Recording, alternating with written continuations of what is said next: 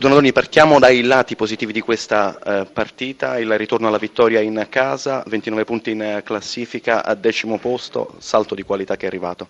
Sì, direi che questo è un risultato importante, ci mette in una condizione di classifica chiaramente migliore e questo mi fa enormemente piacere, soprattutto dopo aver disputato un primo tempo di quel livello, di quell'intensità, di quella volontà, un, grande, un ottimo primo tempo che ci ha messo anche nelle condizioni di essere in vantaggio per due reti a zero, forse potevamo fare anche qualcosa di più in termini di, di, di gol. Poi nel secondo tempo mm, siamo calati un po', siamo calati un po' di intensità, mm, anche se poi la Sandoria ha fatto il primo tiro in porta facendo gol e questo mentalmente ci ha un po' condizionati ha messo in evidenza forse ancora qualche lacuna che mm, invece dobbiamo cercare di colmare in fretta. Ecco, è un tema ricorrente, primo tempo smagliante, molto brillante, era già successo con la Lazio, con il Napoli,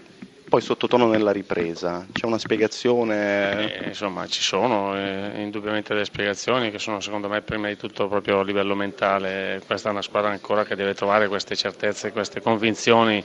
anche nel momento in cui la partita si mette in un determinato modo, quindi nel saperla gestire. I momenti della gara sono sempre diversi in funzione di, di quello che accade e noi abbiamo ancora qualche difficoltà in questo, però insomma, il risultato di oggi fa comunque fare alla squadra un grande salto in avanti e dobbiamo prendere quello di buono che è stato fatto e, e cercare di migliorare quelle piccole lacune che ancora ci sono. Ha fatto un po' il grillo parlante con alcuni suoi giocatori, ha detto non accontentatevi, l'hanno seguita? Beh, eh, ma non è che devono seguire me, deve essere un concetto che devono fare loro, eh, deve essere proprio di ognuno di loro perché è questo che ti porta a essere sempre un giocatore e una persona migliore eh, quindi questi sono eh, non insegnamenti che gli altri ti devono dare, ma sono quelle convinzioni che devi ricercare continuamente dentro di te. Montella, piuttosto arrabbiato per la direzione di gara, per il rigore, per l'episodio decisivo, ma non solo. Sì, abbiamo regalato i primi due gol, eh, ha fatto un po' fatica all'inizio, poi la squadra nel secondo tempo ha avuto un atteggiamento, soprattutto un'anima diversa, che deve essere assolutamente la base per proseguire il nostro lavoro. Purtroppo un di, siamo un po' demoralizzati perché dopo aver recuperato una partita eh, dove stavamo provando anche a vincerlo, perché secondo me ne avevamo più del Bologna a quel momento della partita, eh, questo episodio ha cambiato le sorti delle, delle, del risultato. Insomma è opinabile, è discutibile possibile, però fa parte del calcio, faccio un po' fatica ad accettarlo, però, però fa parte del calcio.